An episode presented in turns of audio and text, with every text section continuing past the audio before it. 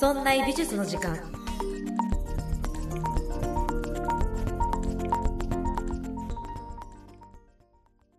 美術を身近にするこの番組、そんな美術の時間。そんなプロジェクトラチがお送りいたします。さて、5月も終わりになってきましたね。皆さんいかがお過ごしでしょうか私がやっている YouTube チャンネルで、先週、今週かな、えー、今週この配信がされている週に投稿されました。そんな美術の時間初代パーソナリティの酒井さんのところに行って陶芸体験させていただきました。ありがとうございます。いや、楽しかったですね。ちょっと陶芸舐めてました。えっ、と、一回静岡の某所でろくろ体験させていただいて、それはね、そのラジオでご紹介したこともあるんですけれど、その時に作った花瓶がですね、本当は、つる首を作ろうとしたんです。つる首ってすごく線の細い、細長い花瓶を作ろうとしていたんですが、なんやかんやありまして、すんごいちっちゃいゴルフボールぐらいの大きさの丸々とした花瓶になってしまったんです。で、今回リベンジしようと思って酒井さんのところ行ったわけですよ。で、めちゃくちゃ褒めてくれたんですけど、お茶碗にはなりませんでした。ちょっと今回お茶碗作りたいって言って行ってきたんですけど、まあ、だいぶちっこいのができたみたいですね。ちょっと完成を楽しみにしています。聞いた話によると、あの、酒井さんのところでこう焼いていただいていますが、ちょっとね、割れちゃったのか何なのか、ね、ちょっと私のまだ腕不足が、酒井さんを今苦しめてしまっているようで、本当に申し訳ありません。楽しみにしています。割れたら割れたで、なんか金継ぎでもまたしたいなと思っているので、ね、またそれも、ちょっと楽しみにしています。ということで、えー、今回196回は、ルネサンス・ベネツィア派をやっていきます。本当は今週、ティツィアーノをやる予定でした。ティツィアーノっていう芸術家、ルネサンスのベネツィアで活躍した芸術家なんですけれども、このティツィアーノ、私はもうすでに YouTube で公開して、えー、生涯、こうざーっとやらせていただいてました。そして、えー、私の著書、大人の雑学西洋画家辞典でもティスヤーノやらせていただきました。まあなんでね、今週は手抜き会かなと思ってのんびりしていたわけです。ですが、まとめているうちに、あれ？と。いや、ティツィアーノもいいんだけど、せっかくだったらベネチアの文化史やりたいなと思ってしまったので、今週もギリギリで生きてます。今週もトピック3つです。1つ目にベネツィア派とは。2つ目に特徴、ベネツィア派の特徴です。そして3つ目に歴史をさーっとさらっていきたいと思います。ベネツィア派とは特徴、歴史。これで、えー、今回お話ししていこうかなと思います。そして今週も audiobook.jp でおまけ音声をつけています。今週のおまけ音声は代表作家ご紹介ということです。なので本編では今週は文化史をやってて、おまけ音声で美術史をやるという感覚なのかなと思っていますので、ぜひ番組概要欄から audiobook.jp チェックしてみてください。それでは早速本編入っていきましょう。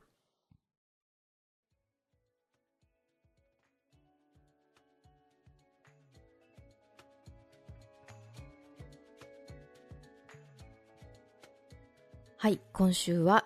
イタリアルネサンスのベネツィア派をやっていきたいと思います。イタリアルネサンスというのは、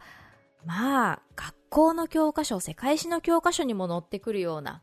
大きな芸術活動だったと思います。一口にイタリアルネサンスと言っても、一つの文化の中心地で起こったわけではありませんでした。むしろ他の多くの文化でも起こった現象を総じてルネサンスと呼んでいます。現在ではイタリアはあのイベリア半島全体がイタリアと一つの国になっていますが当時はまだそれぞれが独立した都市国家でした13世紀後半ぐらいからフィレンツェで起こったとされていて、その後、ミラノやマントバ、フェラーラ、ボローニャ、ウルビーノ、ナポリなど、えいろんなところでルネサンスと呼ばれる現象が起こっていきました。今までこの村内美術の時間で大きく取り上げていたのはそのうちのフィレンツェ、フィレンツェ派と呼ばれる、え現象を追っていきました。レオナルド・ダ・ヴィンチ、ミケランジェロ。ね、その辺の人たちが、まあ、ラ・フィレンツェ派と呼ばれています。一方で、え今回、特筆しますベネツィア、水の都ベネツィアでも、え新しい文明開花が花開いていく、そういう時代でした。そんなベネツィアで生まれたルネサンス・ベネツィア派。この芸術の特徴は、ベネツィアの地域に付随するような特徴が挙げられます。例えば、ベネツィアって言ったら水の都と呼ばれるぐらいですから、道路ではなくって小さな運河がそこら中に引いていまして、今も昔も隣国に衝撃を与えたとされています。1494年フランス大使のコミーヌ、コミーヌさんという人は、このベネツィアを見て、世界で最も美しい道だって言ったんです。この小さな運河を見てね。また、ベネツィア全体のことを私が見た中で最も豪華な都市であると形容していました。まるで海の上に建国した国だと呼ばれていたこのベネツィア。しかし水が多いため、フレスコ画の伝統があまり浸透していなかったそうです。フレスコ画といえば、フレッシュのフレスコ画ですね。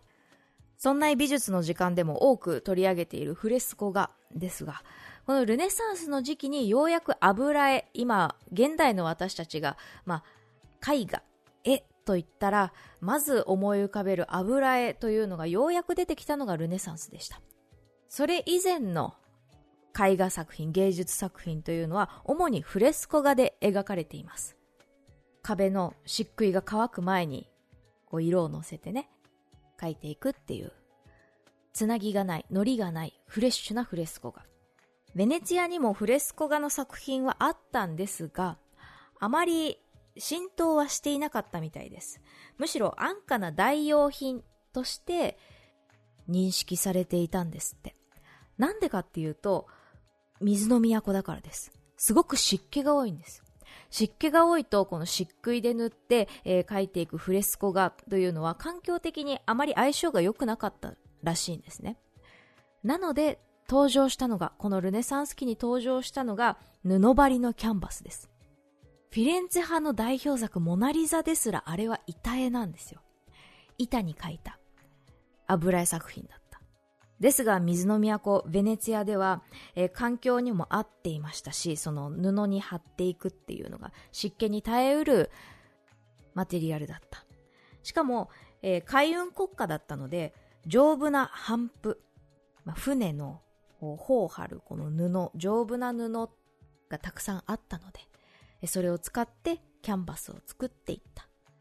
今の現代の私たちからすると、キャンバスといえば、こう布に貼っている木枠にこう布を貼るっていうイメージがありますけど、フレスコ画が浸透しなかった。板絵に描くと、まあ、板が割れてしまうかもしれない。そういった環境下で活躍した布張りのキャンバスだったのかなと思います。また、政治的な側面も文化の礎を作る要因になりました。ベネチアはフィレンツェ以上に共和体制をとっていました。これは18世紀までほとんど変わらず、ずっと共和主義だったそうなんですね。当時、ルネサンス期、棟梁はドージェ、まあ、訳すと公爵にあたるのかな。ドージェと呼ばれる人が、まあ、トップにいまして、その人は選挙で選ばれる人材でした。生涯ドージェとして活躍するのですが、え、独裁的な権力を持たないようにと、え、選挙人たちが厳しく制限をしていきながら、え、政治的な活動を行っていく。そういう体制を長くとっていた都市国家でもありました。今までのあのフィレンツェ派、ルネサンスのフィレンツェ派でよくパトロンに出てきたのが、ローマ教皇とか、そういった権威あるところから、えー、受注を受ける。これが芸術家にとって大変名誉な大きな仕事だったんですが、ベネツィア派はどうも様子が違うと。権力がどこかに集中しないように制限をしていたみたいです。共和体制ではあったものの、必ずしも民主主義ではなかったようです。人口の95%には市民権がなく、政治の実権を握るのは上位5%の貴族の成人男性のみでした。ここを深掘っていくと、いや、本当に理想的な共和制なのかというところに疑問が出てきますね。どちらかというと、君主制国家とか宮廷社会の方が共和制って言われるより似ているようなそういう政治体制だったんだと思いますこの上位の貴族の成人男性たちが、まあ、その一つの特定の一族特定の個人に権力が集中しすぎないようにお互いに監視していきながらえ巡回していきながらえ政治を執り行っていたみたいです彼らはこの政治体制を誇りに思っていまして、ベネツィアは雲一つない平和な共和国だと持参していたみたいなんですね。この貴族層が、まあ一つ依頼主、パトロンということになっていきます。ドージェの肖像もこうビネツィアではよく見かけるかなと思います。またパトロンとなり得るのは貴族だけではありませんでした。実はその以下95%のうちも市民権はないものの貧困ではなかったようです。階級は主に3つに分けられるそうで、1つ目は5%の貴族。そして、え中間に位置するのは中産階級にあたります裕福市民層です。下には、えー、仮想市民層。ポポラーニと呼ばれる、え階層があったみたいです。この中産階級に値する裕福市民層というのは医者とか弁護士とかが含まれるそうです。貴族よりも金持ちの裕福市民層も、裕福市民もいたそうなんですって。彼らは市民権がない代わりに、この社会的地位とか役職とかを、まあ、かなりね、高く与えられていたみたいです。そのため、ベネツィア派には、こう、教皇の権威とか、教会の権威というのがあまり見かけないというのが一つ特徴なのではないでしょうか。この裕福市民層は芸術家のパトロンになったり、発注者になったりしています。特に共同組合、まあ、ギルドと呼ばれる、まあ、組織があのフィレンツェ派にもありましたけれども、そういう共同組合が集団でお金を集めて芸術家に依頼する、発注する。こういう環境にあったみたいです。ということで、芸術家のパトロン、発注者に当たるのは、この貴族階級、市民権を持っていて政治活動ができる貴族。市民権はないものの、役職としては行為に位置する裕福市民層のお金持ちたちが芸術家に依頼していたみたいです。ベネツィア派ってこのフレンツェ派と比べると個人的な依頼の作品が多く残っているかなと思っています。まあ例えばドージェの肖像もそうですけれどもティツィアーノの代表作ウルビーノのヴィーナス。あれもウルビーノ公爵からの依頼で制作されていたものでした。とはいえ、教会の祭壇画や教会を装飾する装飾品、こういう依頼がなかったわけでもなかったみたいです。貴族も市民も祭壇画を制作依頼する、あるいは祭壇画をこう劣化させないように維持するというのは、まあ、お金はかかるんですが、これをすることによって自分が社会的地位を高める機会になっていたみたいです。社会貢献してる個人の利益に反していない、あ、とても素晴らしい人なんだ。そういうことが、まあ、表に表明できる機会として、芸術家に祭壇画を依頼する、教会の装飾を依頼するっていうことをしていたみたいです。こういった内容が、ベネツィア派の特徴を示している、示す文化史的な背景だと思います。さて、では、歴史を追ってみることにしましょう。イタリアルネサンス・ベネツィア派。このベネツィアの地にルネサンス様式が導入されるのはいきなり入ってきたわけではありませんでした。数十年かけて、このフィレンツェで起こった新しい様式、新しい芸術運動というのが数十年かけてベネツィアに定着していた歴史でした。1420年から30年にかけてフィレンツェで芸術様式がどんどん確立していった中で1440年頃ベネツィア画家当時のベネツィア画家のヤコボ・ペリーニやアントニオ・ビバリーニなどが反応していってでその人たちが少しずつベネツィア派の基盤を築いていくことになります1440年頃のベネツィアというのは国力や経済力ですごく最高位に位置していた時期でした。だからベネツィアイケイケの時代だったんです。イベリア半島を見渡して、俺たちに敵はいない最強、俺たち最強時代だったわけです。そういう時にベネツィア派が花開いて、そしてどんどんどんどん成熟していくことになるんですね。しかし、今後盛り上がる芸術に対して緩やかに政治や経済は下がっていくことになってしまいました。ベネツィアの勢いに危機感を抱いた、えー、隣国の国たちが反ベネツィア同盟っていうのを組んでいったり、それは教会や、えー、ナポリやミラノなんかが、えー、反ベネツィア同盟というのを組んでしまったみたいです。また、イベリア半島のこうイタリアの地だけではありません。東側、トルコでもまあ、こう戦争をして、で、ベネツィアは降伏を強いられて、植民地のほとんどを明け渡すことになってしまいました。しかも、トルコと、えー、貿易をする際に高い貿易税を強いられることになってしまいます。後にベネツィアの有力銀行は破産する、そんなところにまで至ってしまいました。そういった政治や経済に対して陰りが見えてきたベネツィア。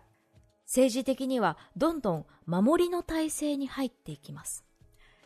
国を守るために使った力が芸術の力でした。ベネチアの地には、ベネチア神話と呼ばれるものがあったみたいです。それを一生懸命広めようとして芸術に対して惜しみなく出費することになります。ベネチア神話って、うん、あの、我々の地は特別に神の加護を受けているんだ。これが基本的な考え方だったみたいです。そのため、この神話を広める、この思想を広めるっていうのは、国内の団結心とか、愛国心みたいなものをかき立てる要素になっていたらしいです。なので、政治的に守るために、自分たちを守るために使ったのが、まあ、思想的な部分だったんですって。だからね、ルネサンス、ベネツィアがまた面白くなってくるわけなんですよ。まあ、それ以外にも、この団結心を固めることの他にも、外国の訪問者をもてなす手段としても芸術は使われました。さて、1440年頃、花開き出したベネツィア派ルネサンス。これを、え初期ルネサンスと当てはめます。ルネサンスは大きく3つの時代に分かれています。これはフィレンツェ派も同じですね。初期ルネサンス、世紀ルネサンス。世紀はあの盛り上がる、盛るっていう世紀ルネサンス。そして後期ルネサンス。別名マニエリスムと呼ばれています。初期は分かりやすいですよね。世紀、一番盛り上がっている世紀ルネサンス、中、中間のルネサンス。そして後期ルネサンスのことをマニエリスムと呼ぶ理由は、マニエリスムってマニュアルありますよね。様式という言葉で、ルールとかやり方というのを忠実に守っていった。まあ、そのためにこうだんだん劣化していったんじゃないかということで、長年軽視されていた時代ではありましたけれども、この3種類、初期、正期、えー、後期と分かれています。その初期段階が、えー、今お話ししたきっかけがありましたよという時代でした。さて、16世紀になると、ベネツィア派も世紀ルネサンスに突入します。フィレンツェと同じくして、ベネツィアも目覚ましい進展を見せることになります。ここで登場するのが、ベネツィア派の巨匠、ティツィアーノです。ティツィアーノも世紀ルネサンスから、まあ、後期と呼ばれている時代まですごい長く、まあ、長寿の人なんで、活躍していった芸術家でした。世紀ルネサンスでは初期ルネサンスを変革していきながら、フィレンツェのレオナルドやミケランジェロに倣い、それにプラスしてベネツィア独特の様式を確立していくという時代でした。1540年になると後期ルネサンスと呼ばれます。ベネツィアが後期ルネサンス、マニエリスムに突入するにはあるきっかけがありました。それは中央イタリアから訪問してきた二人の画家の影響です。この二人の画家は当時フィレンツェで盛り上がっていたマニエリスムをベネツィアに持ち込んできた人たちでした。これが最新の様式だと。これが今私たちの国ではトレンドになっていますよというふうにこう打ち込んできたんですね。それと同時にその当時えー活躍していたティチアーノの作品なんかを、えー既存の作品を、まあ、危機だと。マニエリスム危機だと言って、ちょっと遠ざけていったんですよ。こういったことがきっかけで、ベネツィアの様式も少しずつ変化していきます。マニエリスム、様式が表すように、どんどん型にはまるようなやり方になっていきます。特筆したいのは、この後期ルネサンスには美術理論とか美術批判というのが登場してくる時代でした。そしてそれらの多くは中央イタリアとベネツィアを比較するような内容だったんです。この二人の画家と言いましたが、そのうちの一人、それが美術家列伝を執筆したジョルジュ・バザーリです。さて、このようにベネツィア派は少しずつ変化していくことになりました。ルネサンスがベネツィアに渡って、そのベネツィアで独自に進化していったベネツィア派。自国らしさを見せていきながら、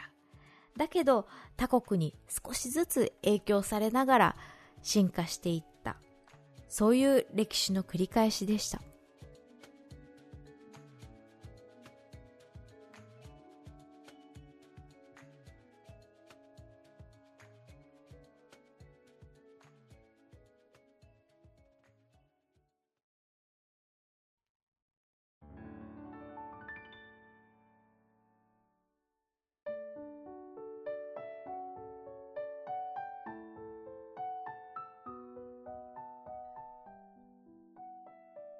さて、いかがだったでしょうか？久しぶりにね、エンディングをつけようかと思って、ちょっと撮っています。ちょっとここからしばらくエンディングをつけようかと思っていますので、ぜひ最後まで聞いていただけると嬉しいなと思います。実はですね、えーと、この番組、そんな美術の時間、全200回で終了します。今までご愛顧いただきまして、本当にありがとうございます。まあなぜ終わるのか、それはおいおいお話ししていこうかと思いますので、ぜひ6月に入ってからもエンディング聞き逃さずいていただけると嬉しいです。いや、そういった中でね、今回は、あれですね、やりましたね。えっ、と、ベネツィア派、ルネサンスベネツィア派。ちょっとね、これやってみたくってね、ずっと悩んでいた回ではあったんですよ。この回、今これ iPad にメモしてるんですけど、iPad の見出しがパルミジャーノになってる。パルミジャーノ1ミリも出てこなかったけど。いやー、毎週、ああしようこうしようって、ぐるぐるぐるぐる悩みながらやってるのかなと思います。そういった中で、えー、著書、大人の雑学西洋画家辞典もですね、大変ごご好評いただきまして、本当にありがとうございます。もうちょい売りたいけどね、ちょっともうちょい売りたいので、もしよければレビュー書いていただけると嬉しいなと思います。ね。あとは、その地元の図書館に行って、皆さんのね、地元の図書館で置いていただけたらいいなと思っています。これどうすればいいんだろう？配本みたいのすればいいのかな？でも全国の図書館って言ったら大変なことになるからな。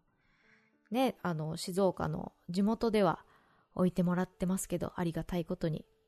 ね、いろんな人に見ていただきたいなと思っています。そんな美術の時間ってね、この本にも載せていただきましたし、いつまでもご愛顧いただけると嬉しいなと思っています。ラジオ、そんな美術の時間は200回で終わりますけれども、私の活動はずっと続きます。まあ、Twitter も続けますし、YouTube、ラジアートも続けます。来月には他にもお知らせができることがあると思うので、また、ね、新しい活動、見守っていただけると嬉しいです。そんな美術の時間では皆さんからのご意見、ご感想などメールをお待ちしております。メールアドレスは art.0438.jp art アットマーク数字で 0438.jp です。また、そんないと名の付く番組は他にも、そんなことないっしょ。そんない理科の時間 B、そんない雑貨店と3番組ありまして、そんないプロジェクトというグループでお送りしております。そんないプロジェクトにはウェブサイトもありましてそこから今配信中の番組や過去に配信していた番組を聞くことができます。URL はそんない .com sonnai.com となっております。またツイッターもやっていますのでそちらの方はそんな IP で検索してみてください。またそんないプロジェクトではボイシーの配信もしています。詳しくはそんない in ボイシーで検索してください。私のツイッター、えー、ラチアートそしてえー、YouTube チャンネルもやっています。詳しくは番組概要欄に記載していますので、そちらのリンク踏んでいただけると嬉しいです。ということで、今週もどうもありがとうございました。また来週木曜日お会いいたしましょう。